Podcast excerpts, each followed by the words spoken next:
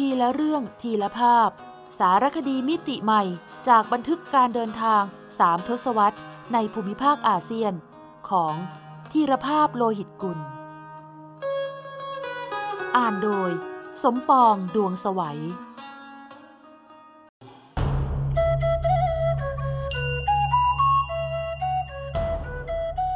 มนตราอาเซียน เปิดประตูใจ สู่การเรียนรู้วิถีวัฒนธรรมเพื่อนบ้าน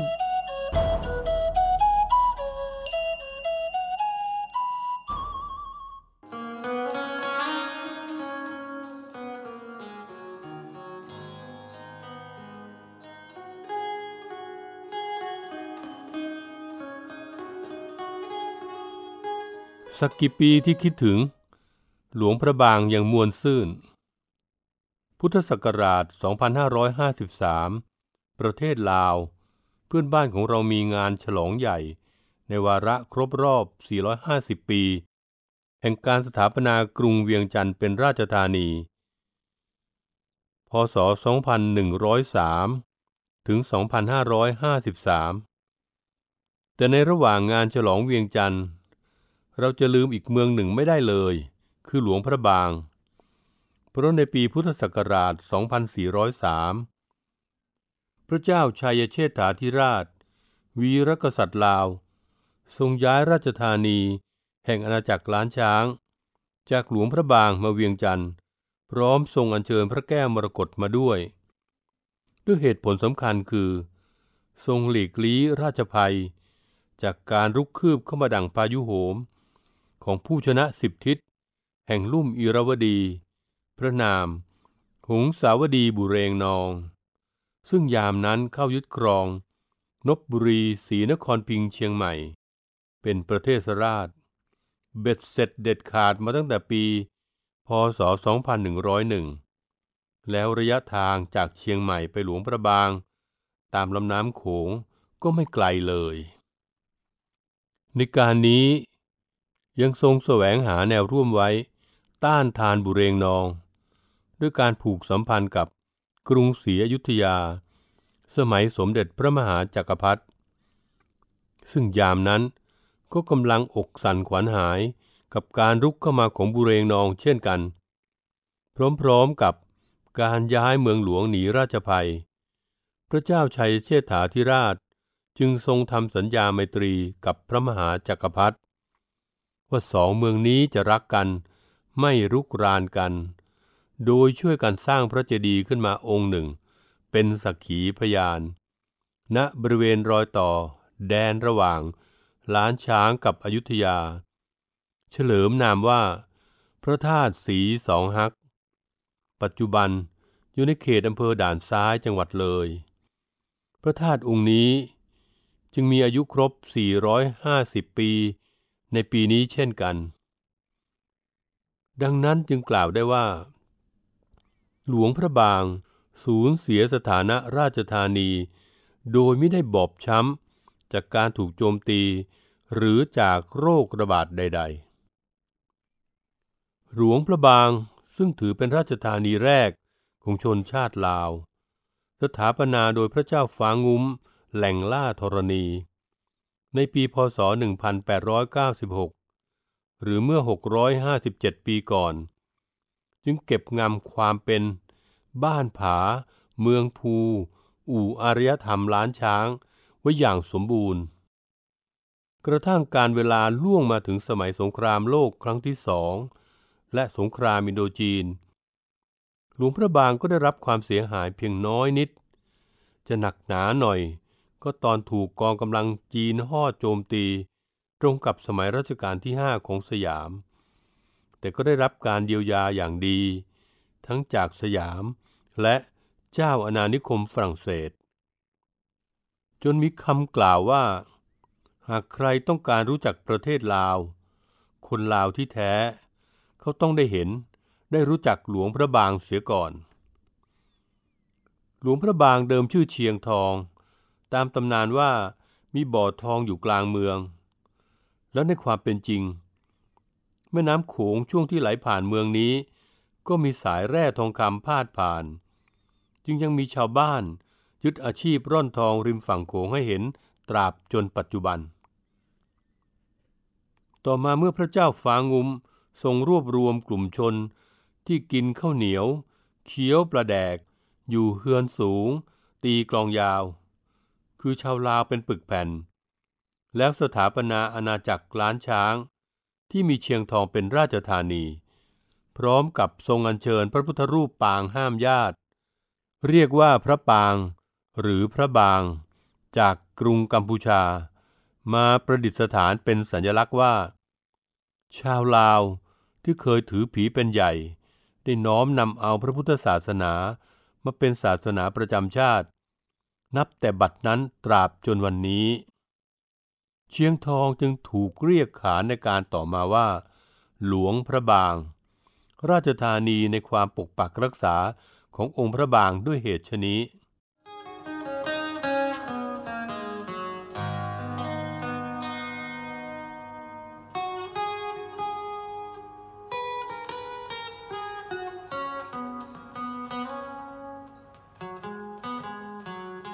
องค์การยูเนสโกยกย่องหลวงพระบางว่า เป็นเมืองที่ได้รับการอนุรักษ์ไว้อย่างดีที่สุด ในภูมิภาคเอเชียตะวันออกเฉียงใต้ ไม่ใช่เฉพาะวัดวาอาราม ที่มีสถาปัตยกรรมเป็นเอกลักษณ์โดดเด่น แต่ยังรวมถึงวัฒนธรรมประเพณีที่สืบทอดมายาวนาน อย่างการตักบาตรข้าวเหนียว พิธีบายสีสู่ขวัญ ความชำนาญในการทอผ้า ไปจนกระทั่งมีท่วงทำนองเพลงอันไพเราะของตนเอง อย่างขับทุ้มหลวงพระบาง และตำรับอาหารที่หารับประทานที่อื่นใดในลาวไม่ได้ นี่คือเสน่ห์ที่ทำให้ใครต่อใคร หลงไหลหลวงพระบาง ในฐานะมรดกโลกที่ยังมีชีวิต ไม่ใช่แค่อุทยานประวัติศาสตร์ ที่ตัดขาดจากวิถีชีวิตของผู้คนปัจจุบันโดยสิ้นเชิง ทุกๆเช้า พ่อแก่แม่เฒ่า คนหนุ่มสาวและเด็กๆ ยังออกมาตักบาตรข้าวเหนียว แต่พระหลวงพระบางมีพระเนนอยู่มากนับพันรูป จนต้องแบ่งสายออกรับบิณฑบาตสายละ200ถึง300 รูป ซึ่งหากจะใส่ทั้งข้าวเหนียวและกับข้าวให้ครบทุกรูป อาจต้องใช้เวลานานหลายชั่วโมง กระทั่งพระเนนไม่ทันเวลาฉันเช้า ชาวหลวงพระบางจึงใส่บาตรเฉพาะข้าวเหนียวให้ครบทุกรูป แล้วผลัดเวรกันนำกับข้าว ตามไปถวายที่วัด สะท้อนศรัทธาสูงส่งในพระพุทธศาสนา จนผู้ไปเยือนหลวงพระบางแทบทุกชาติ ศาสนาและภาษา ต่างไม่ยอมพลาดชมประเพณี ตักบาตรข้าวเหนียว ราวกับกลัวว่า ถ้าไม่ได้เห็น เพื่อนจะล้อว่าไปไม่ถึงหลวงพระบางเป็นแน่แท้พอแดดร่มลมตก ถนนสีสว่างวง ที่ทอดผ่านใจกลางเมือง และรามเรืองด้วยสีจีวรพระ และเนนยามเช้า ก็กลับคลาคร่ำด้วยชาวบ้าน ทั้งชาวลุ่ม คือประชาชนลาวส่วนใหญ่ และชาวลาวสูง ชนเผ่าบนภูดอย เช่นมงที่นำผ้าทอลวดลายตระการตา หลากสีสัน รวมทั้งสินค้าหัตถกรรมพื้นบ้านนานาชนิด มาวางขายแบบแบกระดิน เหมือนย้อนกลับไปในอดีต สมัยอาณาจักรล้านช้างรุ่งเรืองเมื่อหลายศตวรรษก่อน โดยเรียกกันอย่างน่ารักประษาคนหลวงพระบางว่า ตลาดมืด เพราะติดตลาดตอนมืดๆไปจนถึงดึก ตั้งต้นที่สีแยกโรงแรมภูสี ไปจรดย่านการค้าใจกลางเมือง ซึ่งในอดีตชาวหลวงพระบางเรียก ย่านบ้านเจ๊ก แต่วันนี้มีฝรั่งนักท่องเที่ยวแบบแบกเป้ มาชุมนุมกันคึกคัก จึงเรียกเล่นๆใหม่ว่า ถนนข้าวเหนียว ให้ล้อรับกับถนนข้าวสารของชาวกรุงเทพ ตลาดมืด ช่วยกระตุ้นเศรษฐกิจหลวงพระบาง สร้างสีสันให้นักท่องเที่ยวที่เดินดูวัดวามาทั้งวัน แล้วยังย้อนกลับไปช่วยอนุรักษ์ ศิลปะหัตถกรรม พื้นถิ่นล้านช้าง เพราะตราบเท่านักท่องเที่ยวยังสนใจ ก็ยังจะมีคนรุ่นใหม่ สืบสารไว้ไม่ให้สูญหาย บางคนไม่ชอบช็อป แต่เพียงได้สนทนาปราศัย กับพ่อค้าแม่ค้า ชาวหลวงพระบาง ชาวมงชาวไทยดำไทยลื้อ และอุดหนุนสินค้าของพวกเขาบ้าง ก็มีความสุขมิรู้ลืม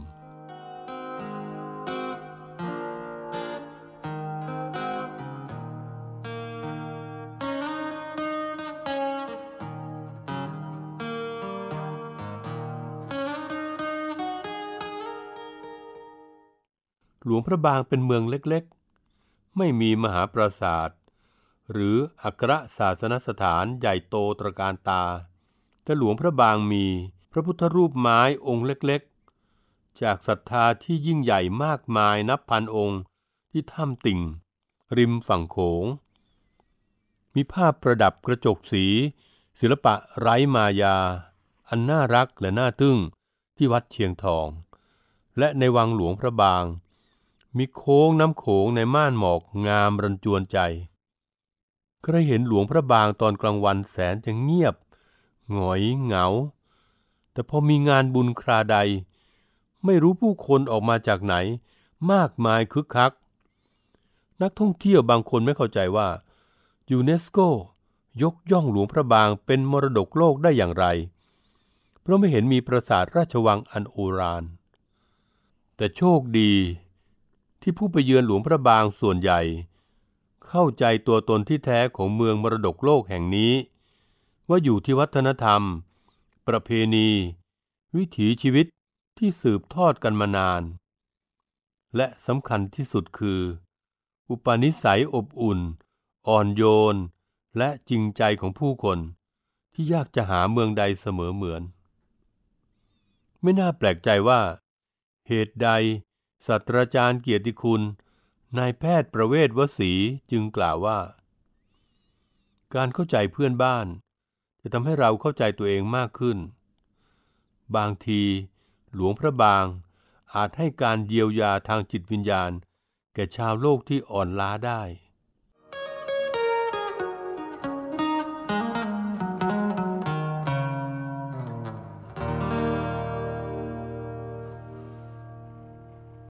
สิบอย่างไม่ควรพลาดที่หลวงพระบาง 1. ร่วมมหากรรมตักบาตรข้าวเหนียวยามเช้า 2. ร่วมประเพณีบายสีสู่ขวัญ และฟังเพลงดวงจำปา กับขับทุ้มหลวงพระบาง 3. ชมเพชรน้ำเอกของพุทธศิลป์สกุลช่างล้านช้างที่วัดเชียงทอง 4. ชมอาทิตย์อัสดงในลำโขง จากจุดชุมวิว พระธาตุภูสี 5. ล่องน้ำโขงไปชมถ้ำติ่ง แล้วอิ่มมื้อเที่ยงที่บ้านปากอู 6. กราบสักการะพระพุทธรูป พระบาง ภายในพระราชวังหลวงพระบาง 7. ชมและช็อปผ้าทอที่ตลาดมืดบนถนนสีสว่างวง 8. ชมตลาดสด ริมฝั่งโขงยามเช้า แล้วชิมกาแฟร้านปะชานิยม 9. ชิมอหลาม ไส้อั่ว และไข่แผ่น คือสาหร่ายแม่น้ำโขงทอดกรอบ 10. ครวะหลุมศพ องรีมูโอ นักเดินทางผู้ยิ่งใหญ่ ชาวฝรั่งเศส ผู้ปลุกกระแสนครวัด ให้โลกตะลึงเมื่อกว่า 150 ปีก่อน จากนั้นองรีมูโอ เดินทางไปสำรวจธรรมชาติที่หลวงพระบาง แล้วเป็นไข้ป่าเสียชีวิต ณริมฝั่งน้ำคาน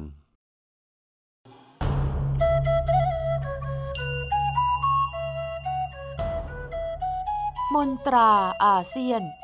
เปิดประตูใจสู่การเรียนรู้วิถีวัฒนธรรมเพื่อนบ้าน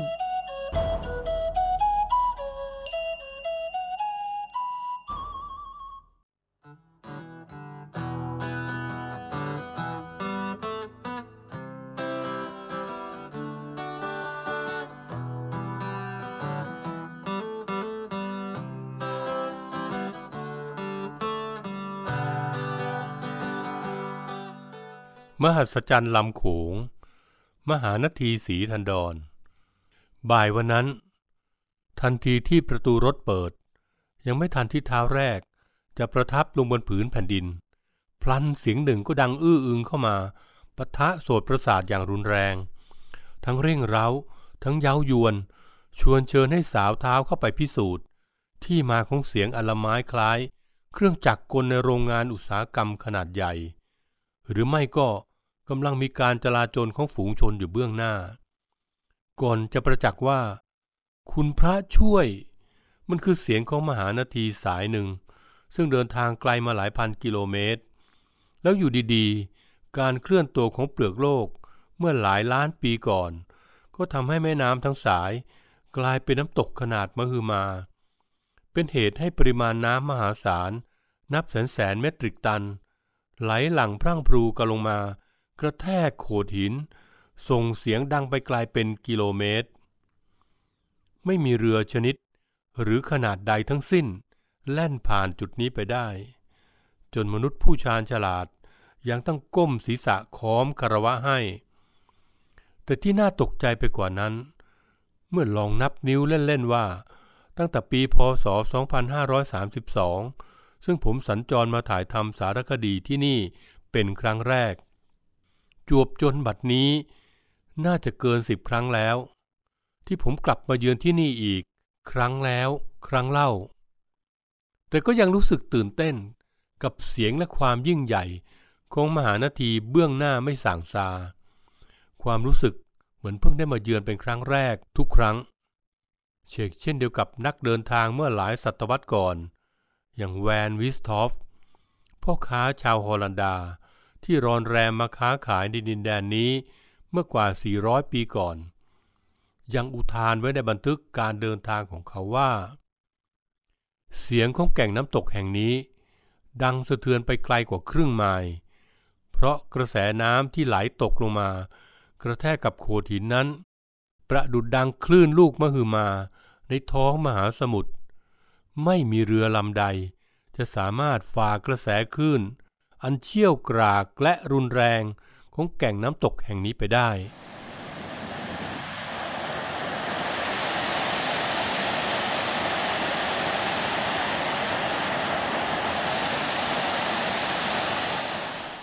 แก่งน้ำตกแห่งนี้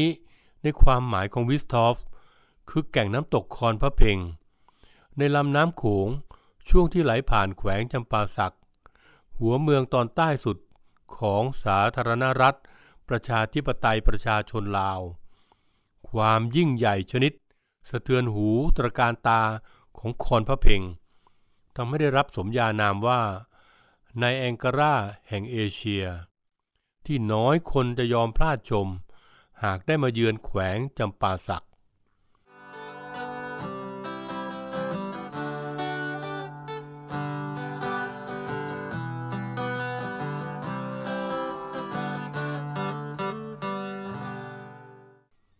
แม่น้ำโขงไหลจากที่ราบสูงชิงไห่ทิเบต ผ่านประเทศจีน พม่า ลาว ไทย กัมพูชา จนไปออกทะเลจีนใต้ที่เวียดนาม รวมความยาวกว่า 4,800 กิโลเมตร แต่ไม่มีช่วงใดที่น่าอัศจรรย์ใจเท่าช่วงนี้ เพราะเมื่อไหลผ่านชายแดนไทยลาว บริเวณบ้านสองคอนอำเภอโพไซ อุบลราชธานี มิโตรหินบีบแม่น้ำสายนี้ แคบเพียง 56 เมตร ชนิดที่พี่น้องลาวไทย แทบจะตะโกนคุยกันได้ แต่ครั้นไหลผ่านอำเภอโขงเจียมของไทย เข้าสู่แขวงจำปาสักของลาว แม่น้ำกลับขยายกว้างออกไปมหาศาลถึง 15 กิโลเมตร ชนิดที่มีเกาะใหญ่เกาะหนึ่งตั้งอยู่กลางแม่น้ำคือเกาะโขง หรือที่ชาวลาวเรียก ดอนโขง บนดอนมีหมู่บ้าน วัด โรงเรียน โรงพยาบาลเสร็จสับ ทั้งยังเคยเป็นที่ตั้งสำนักงานแขวงสี่พันดอน มาก่อนที่แขวงนี้จะถูกควบรวมกับแขวงจำปาสักในปัจจุบัน ชื่อสี่พันดอนก็เกิดจากการที่มีเกาะแก่ง หรือดอนในแม่น้ำโขงช่วงนี้ นับได้มากมายถึงสี่พันดอน ซึ่งเป็นแหล่งวางไข่ ของปลานานาชนิด พืชพันธุ์ธัญญาหารก็บริบูรณ์ เพราะดินบนดอนอุดมด้วยฮิวมัส หรือดินตะกอนที่แม่น้ำโขงพัดพามาสะสมไว้ ดินแดนสี่พันดอน จึงได้ชื่อว่าเป็นพื้นที่อุดมสมบูรณ์ที่สุดของลาว ที่สำคัญคำว่าสี่พันดอน ยังเป็นคำพ้องเสียงกับสีทันดอน ชื่อแม่น้ำศักดิ์สิทธิ์ที่ไหลล้อมรอบเขาพระสุเมน ที่ประทับของเทพเจ้า ตามคติของชาวฮินดู วรรณคดีโบราณจึงเรียกแม่น้ำสายนี้ว่า มหานทีสีทันดอน เป็นที่มาของนามปากกาในการเขียนนิยายรักโรแมนติกของนักหนังสือพิมพ์ไทย ชื่อดัง คือนาทีสีทันดอนผู้เป็นมิตรสนิทดังคนเดียวกันกับ แม่ช้อยนางรำหรือสันติสเวตวิมล ความยิ่งใหญ่ของมหานาทีสีทันดอนทำให้บริเวณนี้เคยเป็นที่ตั้งอาณาจักรโบราณของชาวเขมร ก่อนจะกลายเป็นประเทศลาวปัจจุบัน เรียกว่า นครเศรษฐปุระ ศูนย์กลางของอาณาจักรเจริญระบก ก่อนที่บรรพชนเขมรจะไปตั้งเมืองพระนครที่ยิ่งใหญ่ ซึ่งโลกรู้จักกันดีในนาม นครวัด นครธม ดังนั้น หากนครวัดซึ่งเป็นมหาปราสาทหนึ่งในเจ็ดสิ่งมหัศจรรย์ของโลก มีอายุราว 900 ปี ปราสาทวัดภู บนภูสูงใจกลางเมืองเศรษฐปุระย่อมมีอายุเก่าแก่กว่านั้น คือราว 1,200 ปีขึ้นไป จึงไม่น่าแปลกใจที่องค์การยูเนสโกแห่งสหประชาชาติ จะยกย่อง ปราสาทศิลปะขอมแห่งนี้เป็นมรดกโลกทางวัฒนธรรมของมวลมนุษยชาติ ชาวเขมรโบราณนับถือศาสนาฮินดู หรือศาสนาพราหมณ์ จึงสร้างปราสาทวัดภู ถวายเป็นวิมานของพระศิวะ ยามที่พระองค์เสด็จลงมาบนโลกมนุษย์ แต่ขณะเดียวกันก็มีพิธีกรรมบูชายัน ถวายแด่พูดผีปีศาจ ดังปรากฏว่า มีหินแกะสลักรูปจระเข้บนปราสาทวัดภู สันนิษฐานว่า เป็นสถานที่บูชาเทพเจ้าจระเข้ที่ชนพื้นเมืองนับถือ หรืออาจเป็นจุดที่นำคนเป็นๆมาบูชายันถวายเทพเจ้า ก่อนที่ประเพณีนี้จะสูญสลายไป เมื่อปราสาทแห่งนี้ถูกเปลี่ยนจากเทวสถานฮินดู มากลายเป็นวัดของชาวพุทธ แล้วเรียกผสมกันไปว่า ปราสาทวัดภู นักประวัติศาสตร์จึงลงความเห็นว่า ปราสาทวัดภู เป็นศาสนสถานสมานฉันท์ความเชื่อทั้งพุทธ ผีและพราหมณ์ ไว้ด้วยกันอย่างน่าสนใจยิ่ง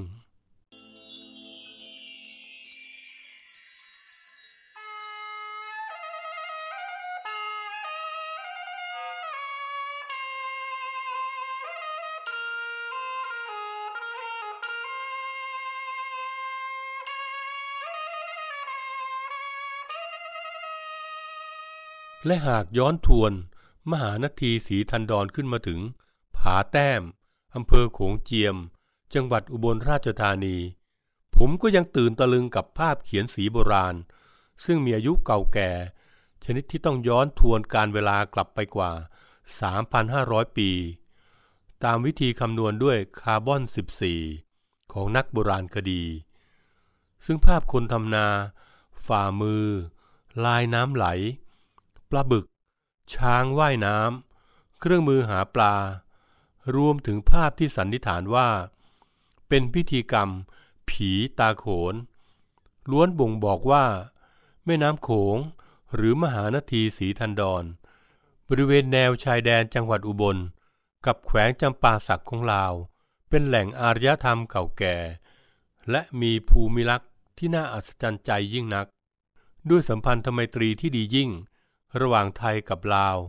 ทำให้การเดินทางท่องไปในดินแดนอันน่าอัศจรรย์ใจของลำน้ำโขง สะดวกสบายมาก โดยส่วนใหญ่มักขับรถ หรือโดยสารรถท่องเที่ยว ข้ามเขตแดนไทยลาวที่ด่านช่องเม็ก และพักค้างแขวงจะปาสักสักคืน เพื่อมีเวลาชม น้ำตกคอนพะเพ็ง และปราสาทวัดภูอย่างจุใจ ก่อนย้อนกลับมาชม ภาพเขียนสีที่ผาแต้ม ชมหน้าผาที่เคยเป็นฉากถ่ายทำหนังมหากาพย์ที่ยิ่งใหญ่ คืออเล็กซานเดอร์มหาราช และพักผ่อนสบายๆ ที่ทอแสงโขงเจียมรีสอร์ทณจุดบรรจบของแม่น้ำมูลกับแม่น้ำโขง ซึ่งทททยกย่องเป็นอันซีนพาราไดส์ก่อนปิดท้ายด้วยการล่องเรือ ชมแม่น้ำสองสี คือโขงสีปูน มูลสีคราม ยามอรุณรุ่ง คือเส้นทางท่องเที่ยวในฝันที่พิสูจน์ให้เราประจักษ์ในความมหัศจรรย์ แห่งมหานาทีสีทันดอนสายนี้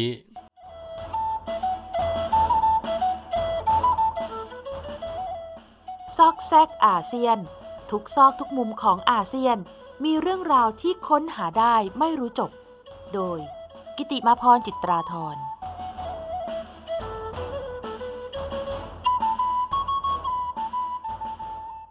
รุม ละมุนลิ้นที่บางอ้อ ล่าเตียง คิดเตียงน้อง นอนเตียงทอง ทำเมืองบน ลดหลั่น ฉันชอบกล ยนอยากนิด คิดแนบนอน เห็นรุม รุมสวงเศร้า รุ่มรุ่มเร้า คือไฟฟอน เจ็บไกล ใจอาวร ร้อนรุมรุ่ม กลุ่มกลางสวง จากกาบเหชมเครื่องคาวหวาน บทพระราชนิพนธ์ในพระบาทสมเด็จพระพุทธเลิศล่านภาลัย รัชกาลที่สอง ผมจำไม่ได้จริงๆว่า เคยรับประทานรุ่ม หรือล่าเตียงที่ไหนมาก่อน จึงเชื่อสนิทใจว่า ได้รับประทานครั้งแรก ที่ชุมชนมัสยิดบางอ้อ เขตบางพลัด กรุงเทพมหานคร เป็นครั้งแรก รู้สึกจริงๆ อย่างไม่ดราม่าว่า ความมหัศจรรย์บังเกิดที่ลิ้น ตั้งแต่ได้สัมผัสขนมวิเศษของชาวมุสลิมชนิดนี้คำแรก เป็นขนมแนวที่ผมโปรดปราน คือเป็นของหวานเชิงของคาว เพราะทำจากกุ้งสับละเอียด กับหอมใหญ่ พริกชี้ฟ้าแดง ถั่วลิสงคั่ว และไม้เด็ดสุดๆ คือผักชีเด็ดเอาแต่ใบทำให้สัมผัสแรกคือความหอมละมุน แล้วจึงตามมาด้วยความกลมกล่อม จนผ่านมาสามถึงสี่วันแล้ว ผมยังจำรสสรานของรุ่มได้ดี เหมือนได้ลิ้มรสขนมวิเศษสุดเท่าที่ชีวิตนี้ เคยได้ชิมมา ไม่ได้เขียนเอาใจใคร ไม่ได้ตั้งใจมาขายของ แต่เชื่อว่าต้องมีผู้อยากลิ้มลอง เลยบอกไว้ตรงนี้เลยว่า ไม่มีขาย แต่ถ้าสนใจสามารถติดต่อได้ที่ชุมชนมัสยิดบางอ้อ ถนนจรันสนิทวง ซอย 86 แขวงบางอ้อ เขตบางพลัด รับรองไม่ผิดหวัง